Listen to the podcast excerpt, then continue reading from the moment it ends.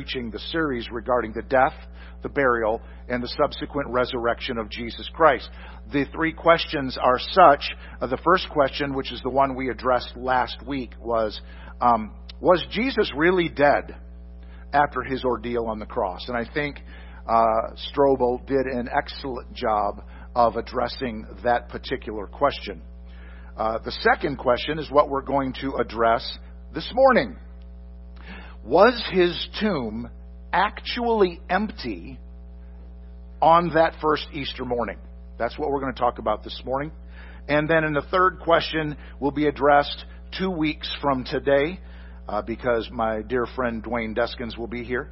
We'll address this on Resurrection Sunday. Did credible people subsequently encounter him after the resurrection? Um, let's go to our text. 1 Corinthians chapter 15. We're going to look at verse 17. And if Christ has not been raised, your faith is futile. You are still in your sins. Here's the deal. If you believe in God, yet Christ was not raised from the dead, your faith is a waste of your time. Because God's sole intention and plan for the redemption of mankind and their subsequent salvation was the death, burial, resurrection, and subsequent ascension of his only begotten Son, the Lord Jesus Christ. Okay? That's, that's the end of the discussion. So, you're, you're still in your sins. Let's, let's see what we can do here because the, everything on this scripture it hangs on whether or not Christ has been raised. Everything in that text hinges on whether or not the resurrection occurred. So, we're going to set about looking at that this morning. Now, I'm going to be honest with you, as you found last week, this is not going to be all kind of Pentecostal. Shout, run, run the backs of the pews, etc., etc. Uh, that's not what this is. We are looking at the this subject matter for really the purpose of equipping the saints. That's what we're doing. We live in an increasingly hostile world to people of faith. Amen? And the reality is, is that although faith is paramount, the reality is, is you have a faith that's provable. That's important. Because anybody can run around believing in faith. I'm going to go here right now, okay? Look at me now extreme, Islamic extremist terrorists run around in faith. Do you know what you have that they don't? Proof.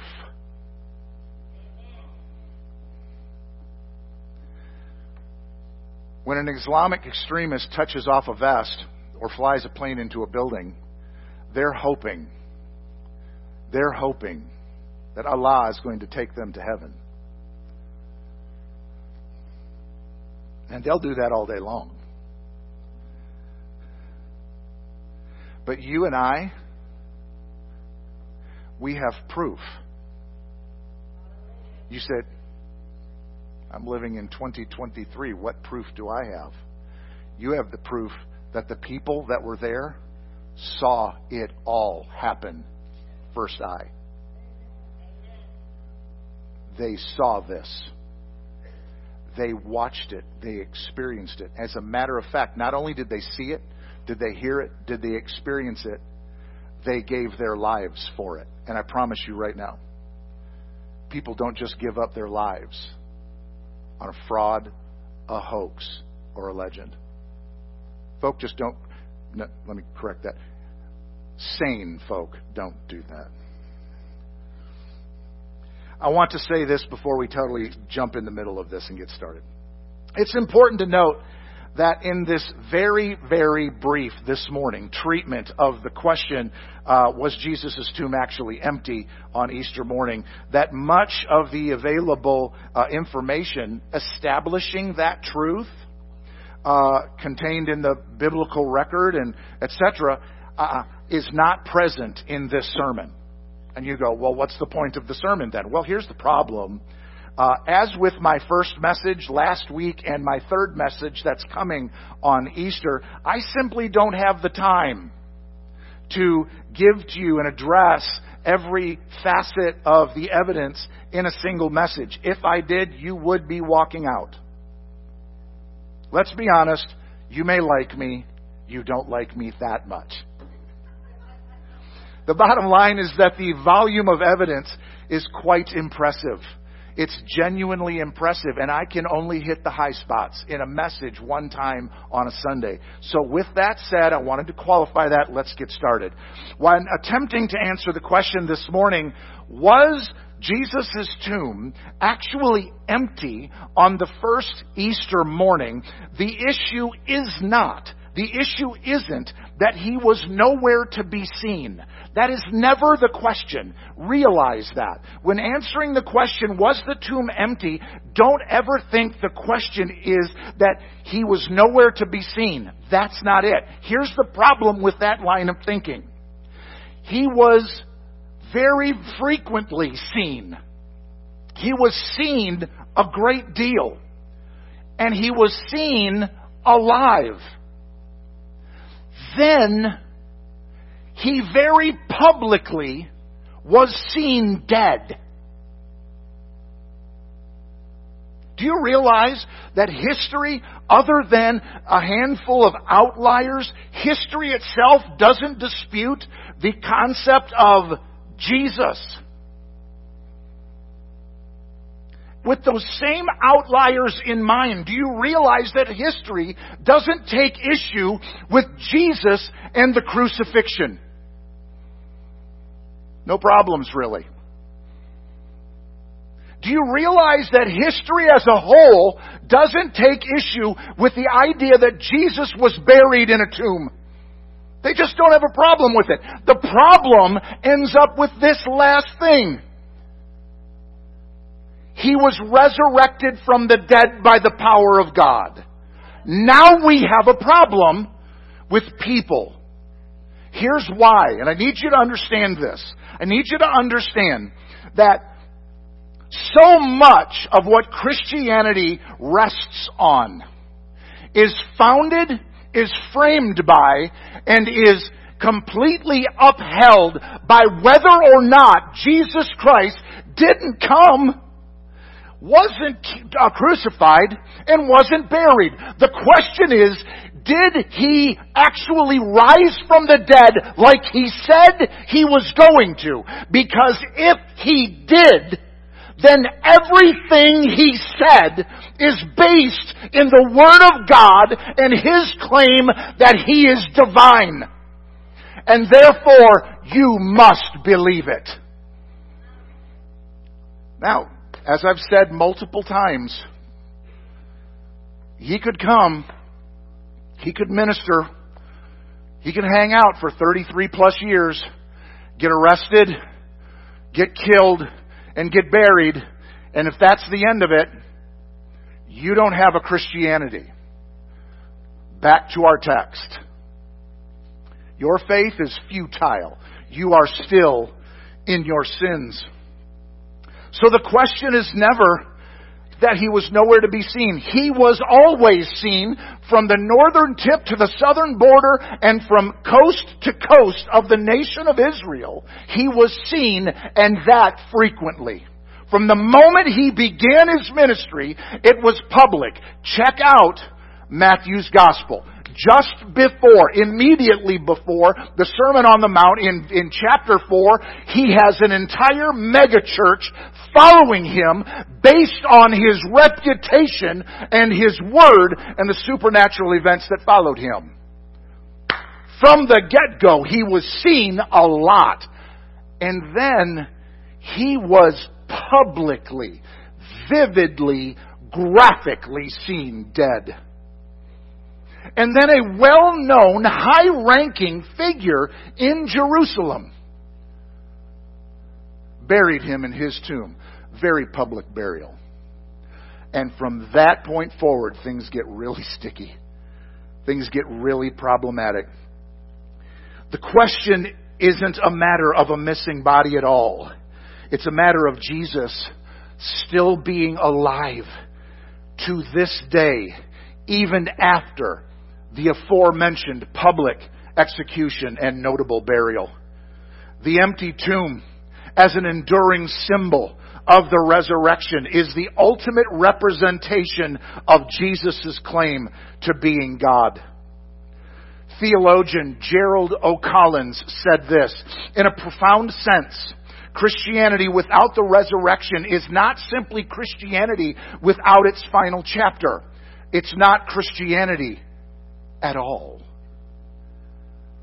The resurrection is the supreme vindication of Jesus' divinity, uh, divine identity and his inspired teaching. It's the proof of his triumph over sin and over death. It's the foreshadowing of the resurrection of his followers. It, it's the basis of Christian hope. It is the miracle of all miracles. Although skeptics and detractors cast shadows of doubt on nearly every single facet of the resurrection narrative, there are others who, like you and I, assert that the case of the empty tomb is effectively closed because there is conclusive proof that the tomb was vacant on that first Easter morning. In order to directly address this morning's question, was Jesus' tomb empty on that first Easter? Let's begin by looking at the scriptures. Let's open where it should already be at 1 Corinthians chapter 15, but we're going to go earlier than our text. Look at verses 3 and 4. Now, verses, verse 3 starts a, uh, a statement that actually carries out all the way to verse 8. But verses 5, 6, 7, and 8 don't apply to this morning. They will apply on Resurrection Sunday, and I will reread these texts in its entirety at that point. 1 Corinthians 15, verses 3 through 4. For what I received, I passed on to you as of first importance. That Christ died for our sins according to the scriptures. Now look at this. This is where we're at. That he was buried and that he was raised on the third day according to the scriptures. Now that, though, that statement right there is very, very, very important, and you're about to find out why. This passage of Scripture is a portion of a creed. Now, if you're not familiar with the term freed, uh, creed in terms of its meaning, it's simply a system of Christian beliefs. It can be applied to things that are not Christian, but for our purposes this morning, it is a system of Christian belief. Said to have been given to the early church, undoubtedly going back to within just a few uh, years, if not only a few weeks after Jesus' death, and was used as a statement of belief that Christians would recite to summarize their beliefs. Now, if you have trouble speaking your faith. If you have trouble speaking your faith, what is it that you believe? Memorize 1 Corinthians 15, verses 3 and 4. That is your faith. Okay?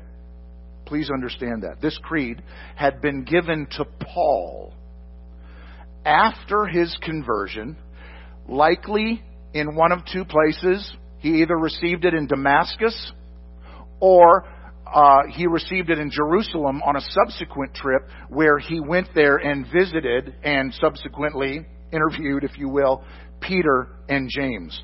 According to Dr. William Craig, PhD and Doctor of Theology, this creed is incredibly early and therefore trustworthy material. And I'm going to get into this here in a minute, but the earlier the creed, the earlier the statement, the more reliable it is for obvious reasons. The longer the lag between the event and the subsequent system of beliefs, the less reliable it becomes. This comes very, very early after the resurrection of Jesus Christ. Essentially, it's a four line formula, and this is self-evident as you read it. The first line refers to the, uh, the, crucifixion. The second line, the burial. The third line refers to the resurrection. And the fourth line uh, uh, refers to Jesus' appearances. As you can see, the second line affirms the, uh, uh, that Jesus was buried. So he was in there. Okay. Craig, uh, and, and of course the fourth line the resurrection. Craig explains that this creed is actually a summary. This is why I say if you need to know uh, and how to, to express your faith, this is why you memorize 1 Corinthians 15, 3 and 4. This right here. This creed is actually a summary that corresponds line by line with what the Gospels teach. Chronologically, I might add. When we turn to the Gospels, we find multiple independent attestations to his to this burial story. In addition, Craig goes on to say the burial story in Mark, Mark's gospel, is so extremely early that it's simply not possible for it to have been subject to legendary corruption. Now I want you to put a pin in those two words, legendary corruption, because I'm going to come right back to it. As a result, the majority of New Testament scholars today agree that the burial account of Jesus is fundamentally reliable. John A.T. Robinson, the late Cambridge University New Testament scholar, said that the honorable burial of Jesus is one of the earliest and best attested facts that we have about the historical Jesus. That's important. Now, let's hit the pause button. I just asked you to put a pin in two words legendary corruption. I want to try to explain what that means as briefly as I can. The idea of Jesus' resurrection being subject to what Dr. Craig just said, and he called it legendary corruption, is in reference to whether the gospel claims concerning the burial and resurrection of Jesus are subject to the effects of legend. Everybody understands what a legend is. We, we even can call, we can extract legends out of our memory bank and refer to them. Typically, legends, and I think everybody's going to agree with this, are littered. They are littered with fanciful, exaggerated, and overblown ideas and images regarding the primary focus of a given story. For our purposes, the primary focus of the given story is, of course, Jesus Christ. Couple of examples of legends. I don't know if you guys thought of these or not, but the first one that came to my mind because I'm from Michigan originally was Paul Bunyan. Paul Bunyan and his big blue ox babe. That's the first one that came to my mind. It took me a little while longer, but the second one that finally came to me was the legend of John Henry. The problem with the legend of John Henry is that uh, no one here could probably tell me a single thing about John Henry's actual life. He hit the newsstands about 1840 or 1850, and he was a freedman who worked on the railroad drilling holes for explosives. That was the basis of the legend of, of uh, John Henry. So that was a, that's roughly 200 years ago that John Henry came around. And we don't even know really who John Henry is anymore. That's the effect, the corrupting effect of legend. For the narrative of someone or something to be negatively affected by legend, Strobel threw out there the arbitrary figures of 150 to 200 plus years typically have to pass before the truth of a circumstance is then corrupted by legend. By negatively affected, I mean that the truth has been replaced in large part by fantasy. The time frame of our 1 Corinthians chapter 15 uh, creed is not, it literally measures in terms of just a handful of years, if not weeks, after the resurrection of Jesus Christ, and it does not fulfill it does not in, is not in keeping at all with the demands and the requirements of legend because it doesn't take multiplied decades or centuries to appear. That's important information. When on your uh, has anybody ever been in, interviewed by a detective? Or have you ever watched on a TV show or a movie where detectives talk about how unreliable witnesses are the longer the time goes by? Right? Same thing here. If reliable witnesses, and we'll learn in on Resurrection Sunday that there were a whole bunch of reliable witnesses that saw and encountered Jesus in person post resurrection. And when he gave the creed in 1 Corinthians 15, he says, most of those folk are still alive. I dare you to go test me by asking them what they saw. So the reality is, is the fact that this is only a handful of years or weeks post resurrection is incredibly important and was not negatively affected by the legendary corruption. Explanation complete. Let's hit play record and move on. That's where you laugh. Okay, don't patronize me. Regarding the actual physical emptiness of the tomb, as opposed to what some theorists would suggest that the resurrection was only spiritual and that Jesus resurrected spiritually. Aside from that, it's important also to recognize that Jews at that time can't speak for them contemporarily. But at that time, Jews had a very physical concept of resurrection, meaning that the primary object of the resurrection for them, in their mind and in their understanding, was the bones of their deceased.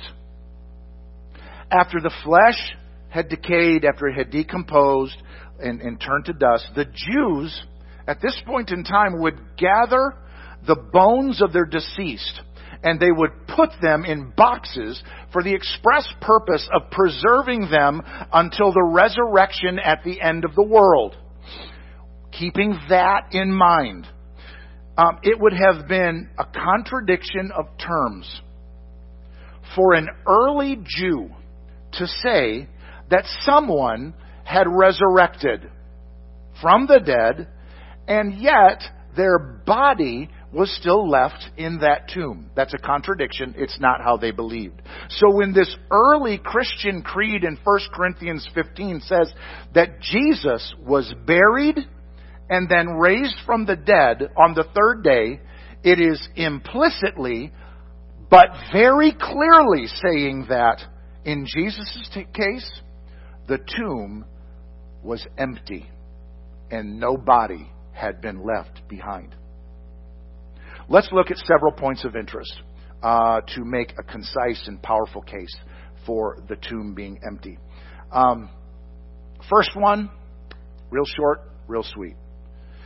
Early tradition. The early tradition that Paul passed along, the 1 Corinthians 15 testimony, which is very old and therefore reliable source of historical information about Jesus. That's the first one.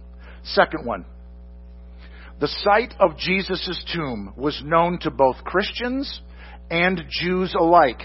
So, if it weren't empty, it would have been a virtual impossibility for a movement founded on a belief in the resurrection to have come into existence in that very same city where the man was publicly executed and publicly buried. Third,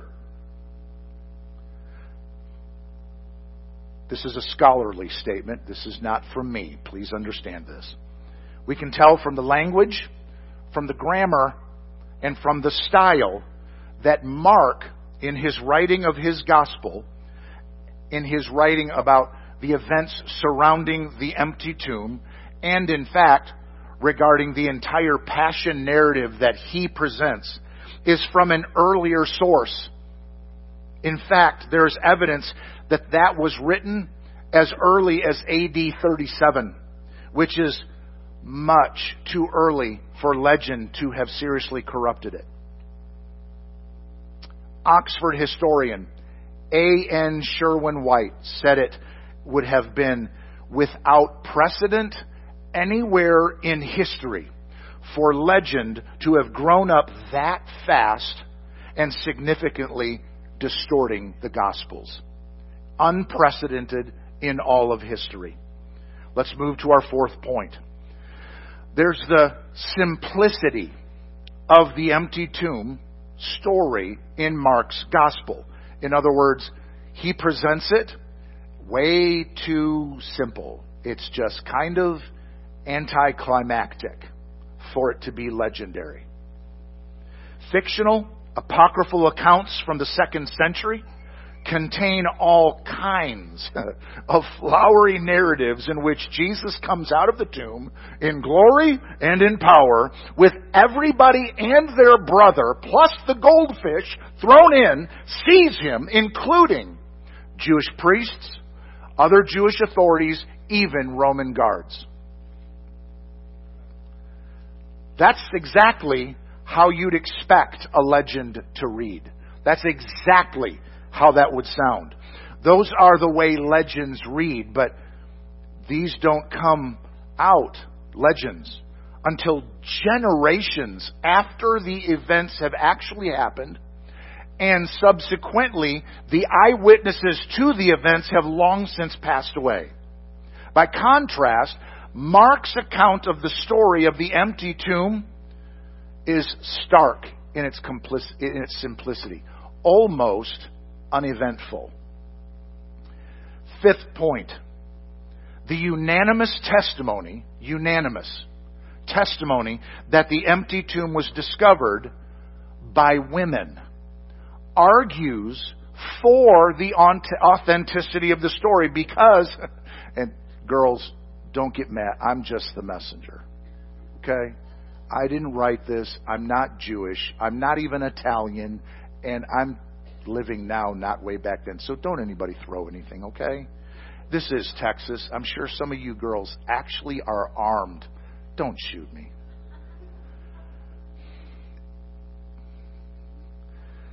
The fact that women discovered the empty tomb argues for the authenticity of the story. Because having the, the, the tomb discovered by women would have been embarrassing for the disciples to admit. The most certainly, and most certainly would have been omitted or at least covered up if this story were merely a hoax or a legend. This embarrassment, the women, in this case, the women finding the tomb and be, that being embarrassing, there's actually a, a name for that. And it's called the criterion of embarrassment. Now, the criterion of embarrassment doesn't just focus on this story. The criterion of embarrassment is used to prove any story has validity to it because the last thing you're going to want to do is tell a story that releases embarrassing facts if those embarrassing facts weren't absolutely true.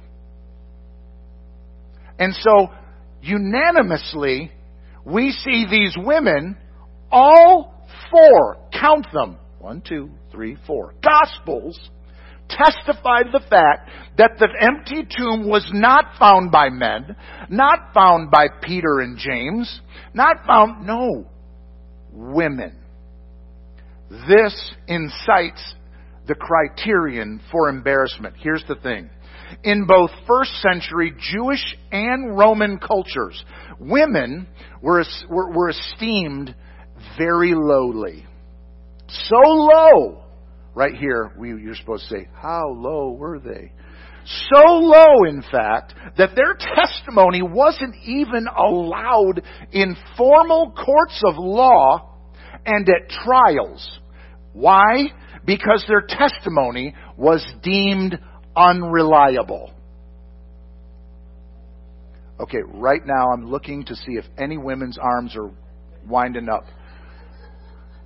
I, I just don't want to get hit by something.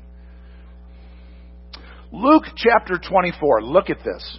Now, granted, the point that I'm making by this verse here could be that it's because the disciples lacked faith that they came to this conclusion, but it gives a great example of exactly what I'm talking about. When they came back from the tomb, they told all these things to the eleven and to all the others. And here we have the list. It was Mary Magdalene, Joanna, Mary the mother of James, and the others with them who told this to the apostles. And here you can hold a grudge, ladies, if you want to, with these guys. Not me. But they, the apostles, they did not believe the women because their words seemed to them like nonsense. Hence, hence, if the resurrection story were a hoax, women would not have been included as the first to discover the empty tomb. It wouldn't have happened. Okay. Last point here, number six.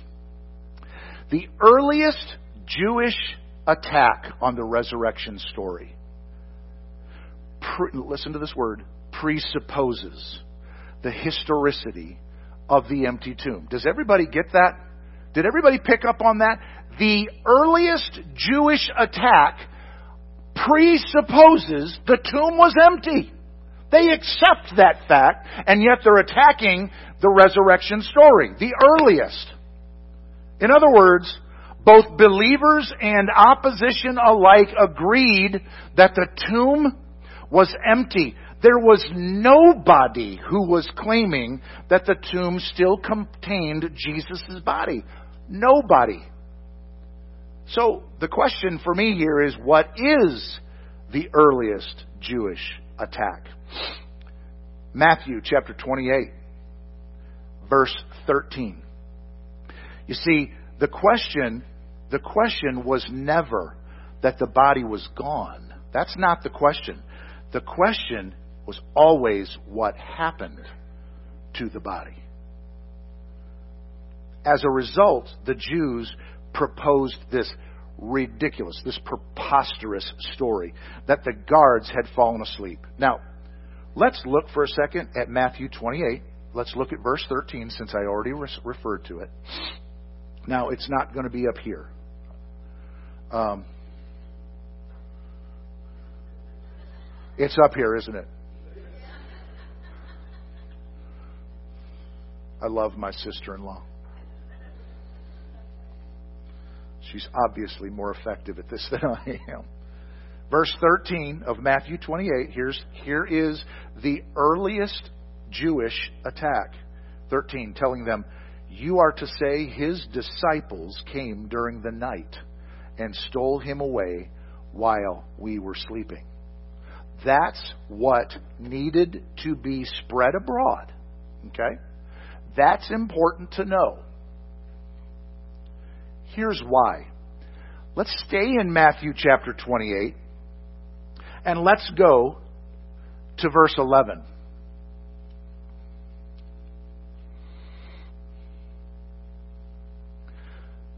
Listen to this. While the women were on their way, some of the guards went into the city, and this is what's important, and reported to the chief priests. Look at that word everything that had happened. So, the women have departed. Some of the guards now are departing, and when they reach the city, they report to the chief priests. Now, listen, this is important. Everything that had happened. So, the, the, the, the question here is what has happened? Let's look, staying in Matthew 28, jump all the way to the first verse. Okay? Let's go to Matthew 28, verse 1. We're going to read through verse 7. After the Sabbath, at dawn on the first day of the week, Mary Magdalene and the other Mary went to look at the tomb. There was a violent earthquake. Okay, so we've got the women after the Sabbath going to check out the tomb. Who's already at the tomb? We already know who's already at the tomb. The guards are at the tomb. Right? When they arrived, there was a violent earthquake for, because an angel of the Lord came down from heaven and going to the tomb, rolled back the stone and sat on it. I guess rolling back the tomb was tiresome, and so he took a seat. His appearance was like lightning, and his clothes were white as snow. Verse 4. This we know why we know the guards are here. The guards were so afraid of him. Names the angel there. Fingers the angel. So afraid of him that they shook and became like dead men. Okay? So now we have a group of women heading toward the tomb. We have an earthquake. An angel shows up, rolls the tombstone back, sits down on it, and the guards that are present are now out like dead guys, laying there. And this happens. Verse 5 The angel said to the women, Do not be afraid, for I know that you are looking for Jesus who was crucified. He's not here, he has risen. Just as he said, Come and see the place where he lay. Then Go quickly and tell the disciples he has risen from the dead and is going ahead of you into Galilee. There you will see him. Now I have told you. Right there in verse 8 through 10, Jesus connects with some people. Verse 11, back to our scripture that we had up here that I didn't know was up here.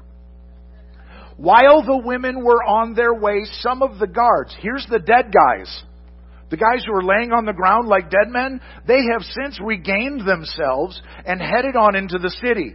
Some of the guards went into the city and reported to the chief priest everything that had happened. What does that mean? In the creed in 1 Corinthians 15, we have a whole list of people. One group as large as 500 people having witnessed an encounter with Jesus Christ post resurrection. Well, guess who's not in that creed?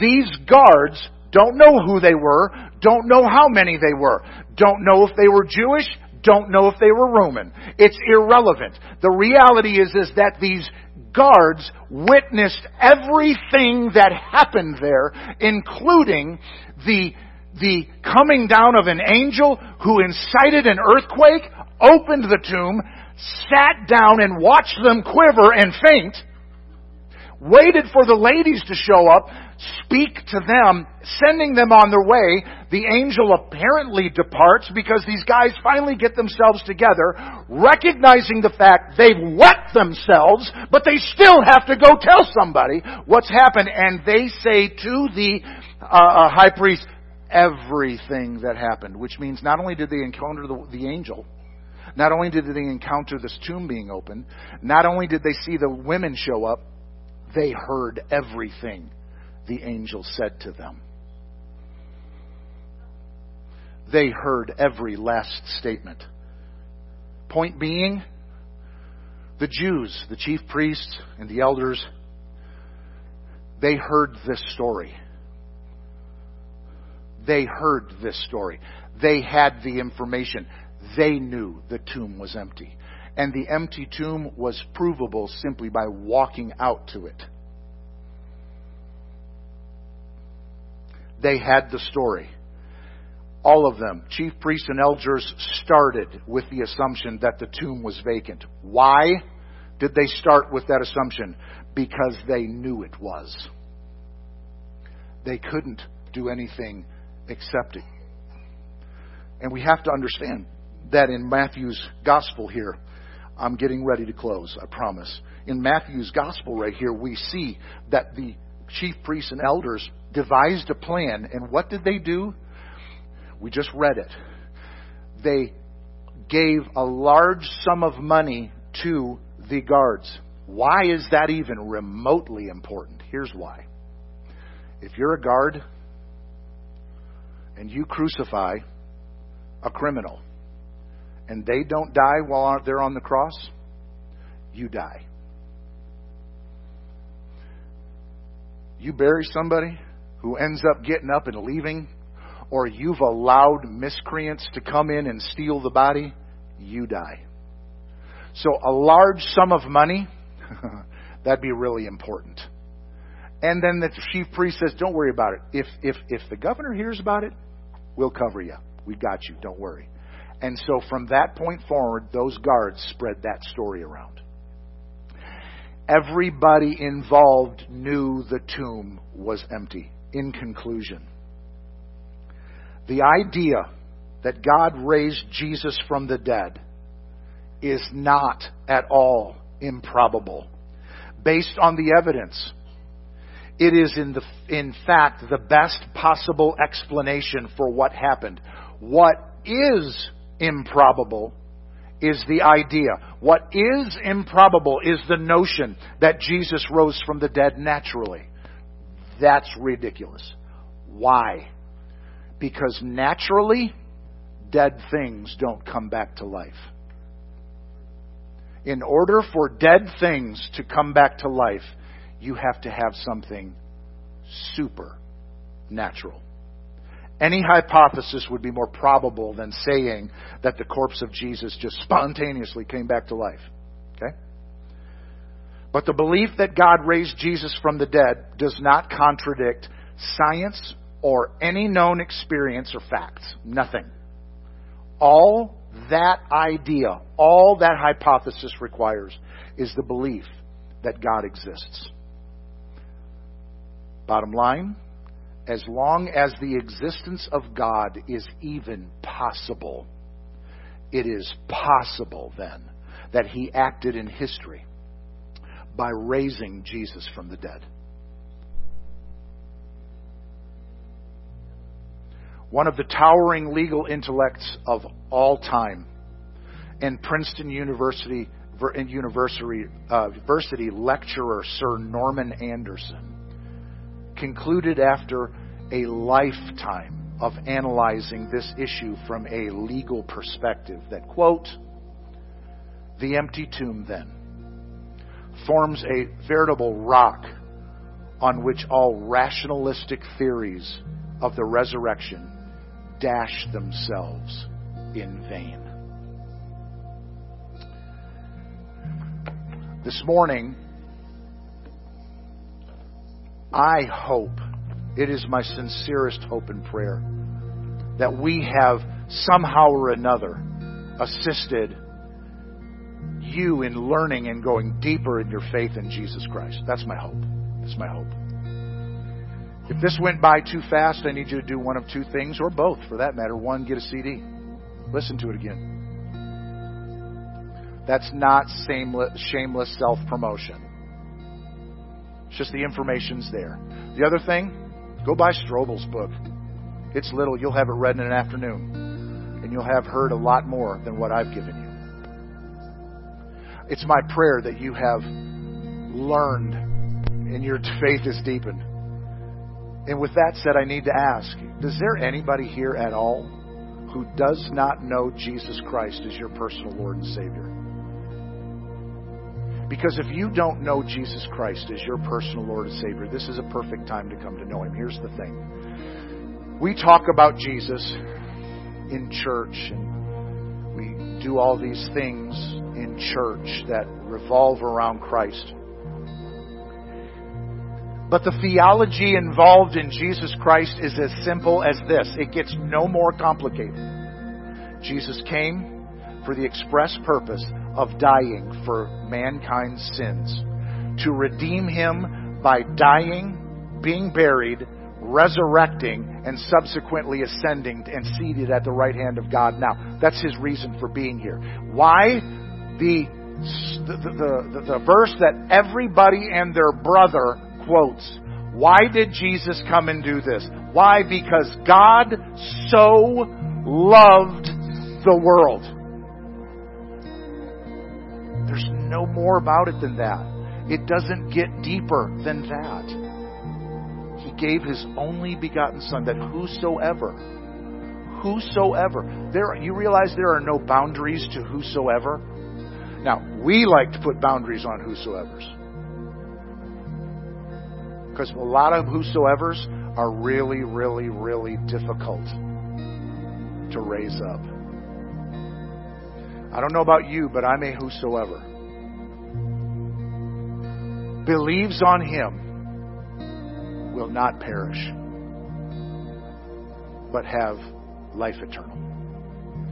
And unlike a lot of us who like to tell people how bad they are, and you need to get saved because you're going to hell. Verse 17 right there says God didn't come into the world to, to condemn the world, but through his Son be saved. And then when he dies, is buried, is resurrected, last will and testament of the divine to mankind is this. Because what I've done, because of everything I've done, all power is mine. I've got it all. Then he says, and because of that, now you go share what? The good news. The gospel. What's the gospel? What's the good news? That God provided a free gift of redemption for all mankind. And the only thing that we need to do is acknowledge the fact that we are lost sinners in need of a Savior, and Jesus Christ is that Savior. I acknowledge that and I accept Him as my Savior. And you just entered into salvation. Redemption's paid for. Salvation is your decision. Right? Anybody here who doesn't know Jesus? Because Jesus wants to know you. Revelation 3 and 20. I stand at the door and knock. And all you have to do is open unto me. And I'm going to come in. I don't care what your house looks like. I don't care if you're on the east side, the west side, north side, or south side. I don't care if you're urban or if you're rural. I don't care if you're high flung or if you're low strung. I don't give a care. I'm coming in if you open the door. And you and I, we're going to sit down together and we're going to sup, is the old word. We're going to sit down and we're going to eat. And you and I, we're going to be best buds. That's Jesus in a nutshell. Anybody? Last try. Last moment. Anyone at all. Father, we love you. We praise you. We acknowledge you. And we give you all glory and all praise and all honor. You are God and we are not. And we acknowledge that and we thank you, Lord God, that you didn't just give us a faith. You gave us a provable one. And Lord, I thank you for who you are. And Lord Jesus, I just ask that you would go with this group of people, those who are who come here regularly and those who ha- who are um, uh, visitors at this place, those who are family and those who are new friends. Lord, I ask all this in Jesus' holy name. And I ask that you be with them this week. Go with them. Permeate their heart, their mind, their spirit with your presence. And show them the way of the Lord, I pray in Jesus' name. And we all said, Amen and Amen. You are dismissed.